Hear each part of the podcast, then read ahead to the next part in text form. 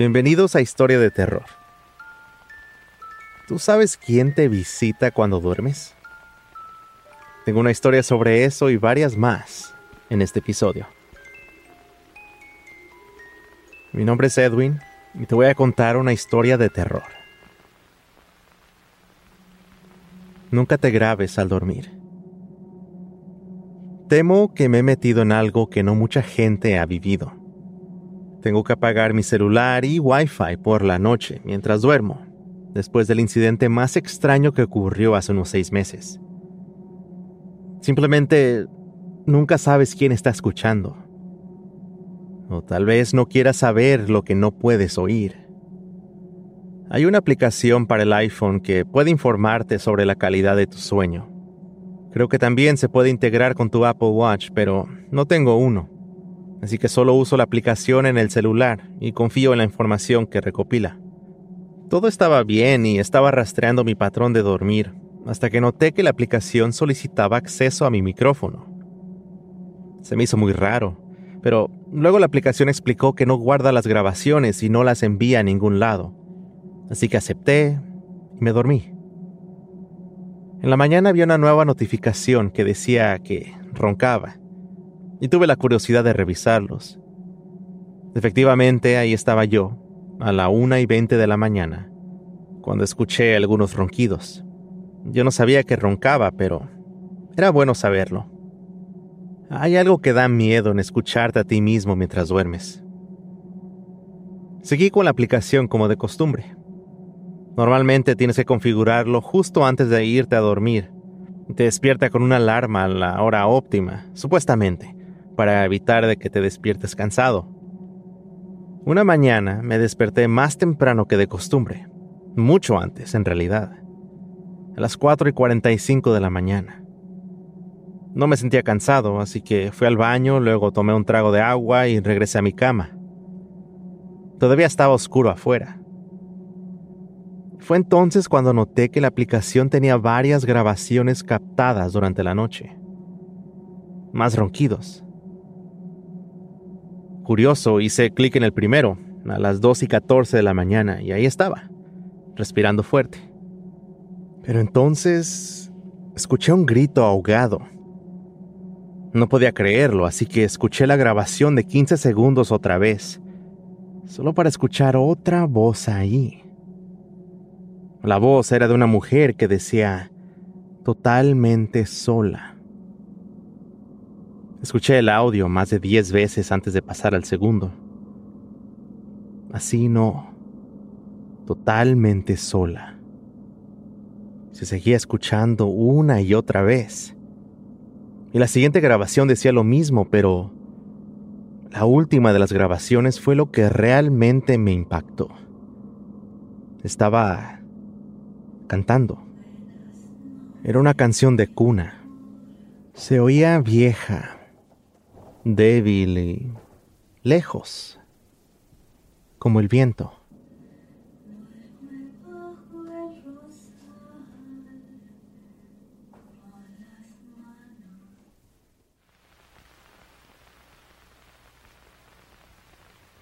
Hay una viejita que visita mis sueños.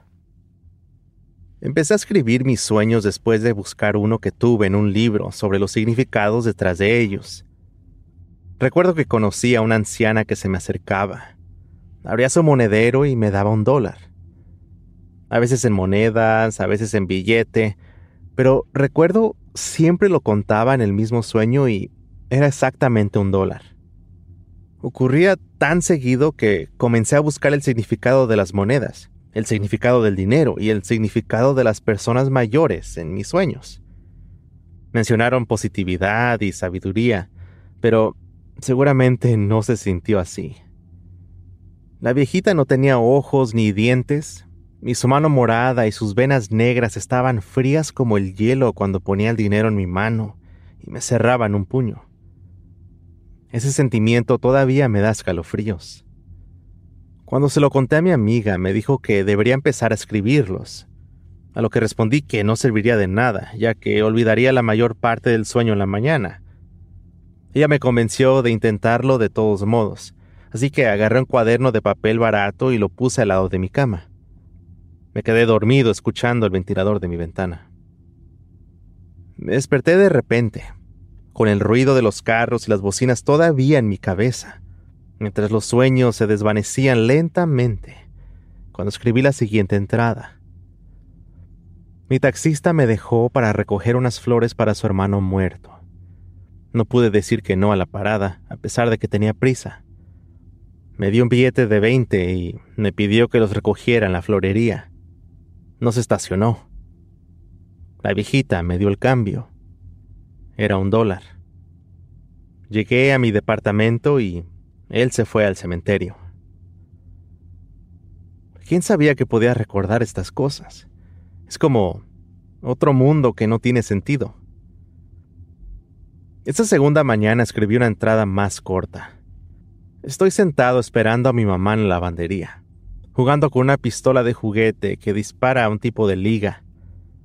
Se rompe y yo estaba tratando de arreglarla. La viejita viene y me dice, bueno, tú eres un buen niño. Me da un dólar y me cierra la mano. Otra mujer entra gritando frenéticamente. Su bebé fue sacado de su carro y ella estaba en pánico. Y bueno, así seguía escribiendo todas las mañanas, a veces en la oscuridad, escribiendo lo más rápido posible antes de olvidar cuál era el sueño. Y sí, la viejita siempre estaba ahí. Después de aproximadamente un mes, noté que los sueños tenían personajes recurrentes. A veces la mujer que gritaba por su bebé se cruzaba conmigo cuando salía al trabajo, o el mismo taxista me recogía de una reunión. A veces yo entraba en la misma florería, pero en una ciudad que yo no reconocía. Incluso en algunos de los sueños más extraños, con escenarios imposibles o con mis padres, llevándome a algún lugar cuando era niño, yo notaba los mismos lugares. Mis entradas se volvieron más detalladas, a veces de dos o tres páginas. Me acostumbré a grabarlos en mi celular y luego a pasarlos al papel de inmediato. Me obsesioné. Estos sueños estaban tratando de decirme algo de este lugar que no conocía. Mi amigo sugiere que deje de escribir. Siempre que veo un taxi amarillo busco la cara del conductor para ver si lo reconozco. Pero no puedo dejar de escribir. La ciudad rara de mis sueños ahora me resulta conocida. Y ahora sé los nombres de las calles. Veo a los mismos repartidores y a la misma viejita una y otra vez. Me temo que he creado un mundo diferente cuando duermo, como si estuviera viviendo en la vida de otra persona. ¿Dónde está este lugar y quiénes son esas personas? ¿Qué buscan? Mi amigo muerto sigue en Facebook. Una noche, mientras estaba sentado en mi carro, vi que muchos de mis amigos estaban comentando en el muro de Facebook de mi amigo Francisco, diciendo cosas como que en paz descanse y palabras de despedida. Mi amigo estaba muerto. No logré dejar un comentario en su muro, pero sí envié mensajes y varios de ellos a su mamá y a su hermano. Mis mejores amigos se han acercado a mí para pasar el rato y hablar, pero no estoy listo. Se suponía que me reuniría con él ese mismo día. Se suponía que íbamos a ir a alguna parte, pero opté por quedarme en casa, solo. No sé, simplemente no quería salir, me sentía cansado y me dolía la cabeza tratando de encontrar una excusa para no ir. Y ahora, mirando la última conversación que tuve con él, solo veo su... Ya, está bien, enviaré un texto más tarde. Y ese fue su último mensaje para mí. Íbamos a ir a ver la nueva cafetería cerca de nuestra escuela secundaria. Estaban organizando una noche de micrófono abierto. Se suponía que iba a ser una noche buena, pero en cambio llamó a uno de sus otros amigos, tuvo un accidente automovilístico y murió. Dos noches después de su fallecimiento, comenzaron los hechos. Mi teléfono sonaba a las 3 de la mañana. Una llamada de un número muy largo. Contesté las primeras veces, pero todo lo que podía escuchar era estática. Una vez que dejé de responder, comencé a recibir mensajes de texto. De esos números similares, pero con caracteres de texto mezclados, como el tipo que ves en un archivo de computadora corrupto. Esto continuó por tres semanas antes de que las cosas se pusieran más aterradoras. Una noche sentí que alguien me jaló de la manga. Escuché que susurraban mi nombre mientras yo intentaba dormir. Y de ahí mi teléfono comenzó a sonar una vez más. Todo sucedió tan rápido. Pensé que yo aún estaba dormido. Medio despierto respondí y escuché que susurraban mi nombre. Recuerdo haber pensado que esto debe ser algún tipo de broma. Cuando colgué, mantuve los ojos abiertos hacia el techo, apenas iluminados por la luz que entraba por la ventana, cuando escuché el suave sonido de una llamada. Ese mismo sonido que se escucha cuando eres tú quien llama a alguien y estás esperando a que conteste. Yo estaba marcando número por accidente. Alcancé a ver el nombre ahí y decía que le estaba llamando a Francisco. Sin pensarlo, toqué el botón para ver mi historial de llamadas. Me sorprendió ver que tenía dos llamadas con él en los últimos cinco minutos. Uno saliente, que fue marcado accidentalmente, y uno entrante, que aparentemente había respondido antes. Una llamada de 14 segundos, en el que susurró mi nombre. Abrí mi aplicación de Facebook Messenger y toqué su nombre me quedé mirando nuestra última conversación ahí. Estábamos hablando de una chica con la que él estaba saliendo. Su último mensaje en la app fue de que decía que yo tenía razón y que no iba a devolverle la llamada. Pero entonces aparecieron tres puntos. Francisco Rodríguez está escribiendo. Luego se detuvo. Luego volvió a escribir. Yo dejé el celular y encendí las luces. Yo quería que él enviara el mensaje. Pero nunca llegó. Francisco, lo siento amigo. Quería que supiera que lo iba a extrañar, aunque nunca nos lo dijimos, nunca. Él dejó de escribir.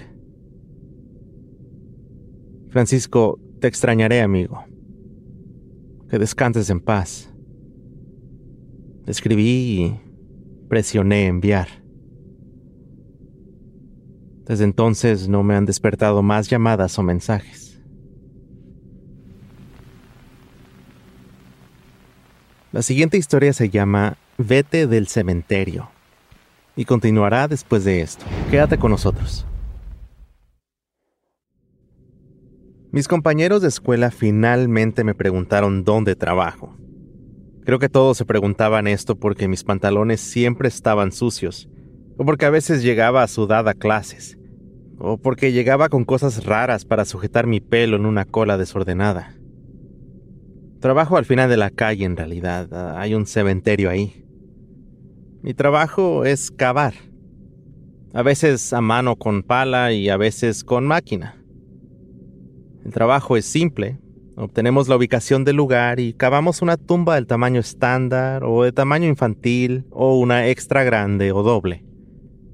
La tierra siempre es blanda y negra y he perdido algo de peso desde que empecé a trabajar ahí. En realidad es un buen ejercicio. Nunca he estado ahí para un entierro real, pero sí he estado ahí con los familiares afligidos que se entran a escondidas, hasta altas horas de la noche, a veces mientras yo estoy cavando. Tenemos un equipo de dos o tres personas y tenemos estas luces potentes y brillantes, unas que funcionan con generadores cuando se oscurece. Sin embargo, la mayor parte del tiempo tenía que estar ahí temprano en la mañana, antes del amanecer una noche, un compañero de trabajo me advirtió sobre un hombre mayor, uno que estaba sentado junto a un árbol y había estado ahí toda la noche. Al parecer su esposa acababa de morir. Le pidieron que se fuera, pero se negó. Dijeron que no parecía peligroso, pero que mantuviera mi teléfono conmigo en caso de que necesitara algo. La caseta de los guardias de seguridad estaba ubicada en la entrada y hacían sus rondas cada dos horas, más o menos. Sé que se la saltaban algunos, pero nunca hubo problemas importantes. Ubicación en la sección P4. Ya era hora de comenzar. Arrastré el generador hasta el pie de la colina y lo puse en marcha y me puse a trabajar. Esa primera instancia cuando tu pala golpea el suelo siempre era la más difícil.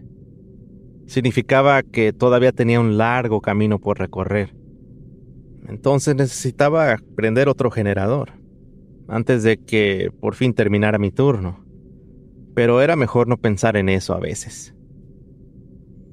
Estaba a mitad de camino cuando miré hacia el árbol, en el lado izquierdo de la colina, y efectivamente pude ver la figura de un hombre sentado, con un sombrero que le cubría la cara.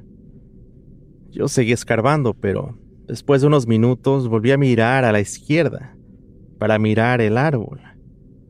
Yo quería asegurarme de que no iba a aparecer detrás de mí o no sé. Llámalo paranoia, pero los humanos podemos tener malas intenciones a veces. Los muertos están muertos, ellos no me molestan. Terminé y miré mi lista para la siguiente trama. Sección P9, número 7. Justo en el camino, afortunadamente. Estaba lo suficientemente cerca como para no tener que mover las luces, sino girarlas un poco hacia la izquierda. Esta vez no traje mi altavoz de Bluetooth, y aunque mi celular estaba a todo volumen, el campo vacío de los muertos parecía amortiguar mi música. En ese trabajo no nos permitían usar audífonos. Miré hacia arriba y con la luz que ahora brillaba hacia el árbol, obtuve una vista más clara del hombre. La luz no parecía molestarlo, tampoco mi música lo molestaba aparentemente. Yo le di la espalda al árbol y comencé a cavar, pero no me sentía cómoda, así que me di la vuelta hacia el otro lado. Y tampoco me sentía cómoda así, mirando hacia el árbol y el hombre. Pero mientras estaba ahí, parada, decidiendo qué hacer, sentía que alguien tocaba mi hombro. Entonces me di la vuelta. Y nadie estaba ahí. Miré hacia el árbol, pero el hombre todavía seguía ahí.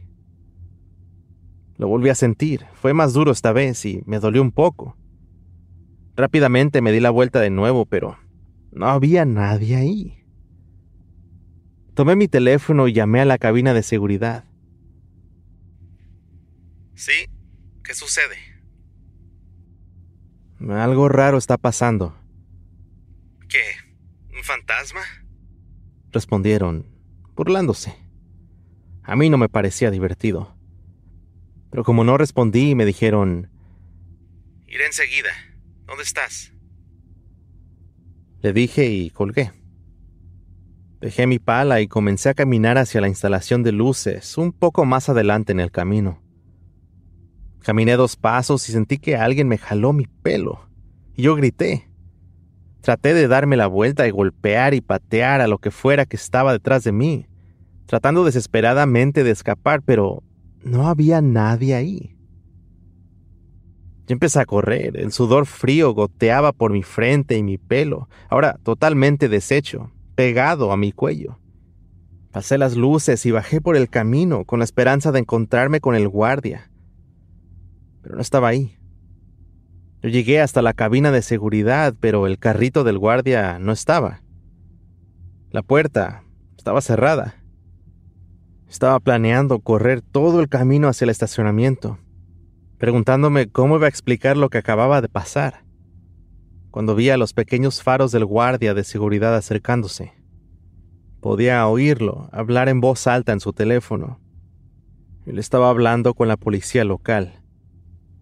Resulta que él dio la vuelta en la loma hacia donde yo le dije que estaba, pero no me pudo encontrar. Se bajó de su carrito para preguntarle al hombre del árbol si me había visto, pero el hombre no respondió. Se acercó, repitiendo su pregunta aún más fuerte, pero el hombre no se movía. Como un último intento, el guardia se acercó al señor y le tocó el hombro. Y el hombre se derrumbó. Se fue hacia el lado. Él estaba muerto. Creo que estuvo muerto todo ese tiempo. No pensé mucho en los eventos de esa noche hasta que me acerqué al árbol con uno de mis compañeros de trabajo unos días después. Tal vez no había ido ahí porque no quería asustarme, pero ellos no podían creerlo. Y caminamos para ver la escena mientras les contaba mi historia de esa noche. Entonces, algo me llamó la atención. En la base de ese árbol había algo mío. Era una pulsera de plástico, amarilla. Era la que yo usaba. Era la que yo estaba usando para sostener mi cabello. Esa noche que me asustaron.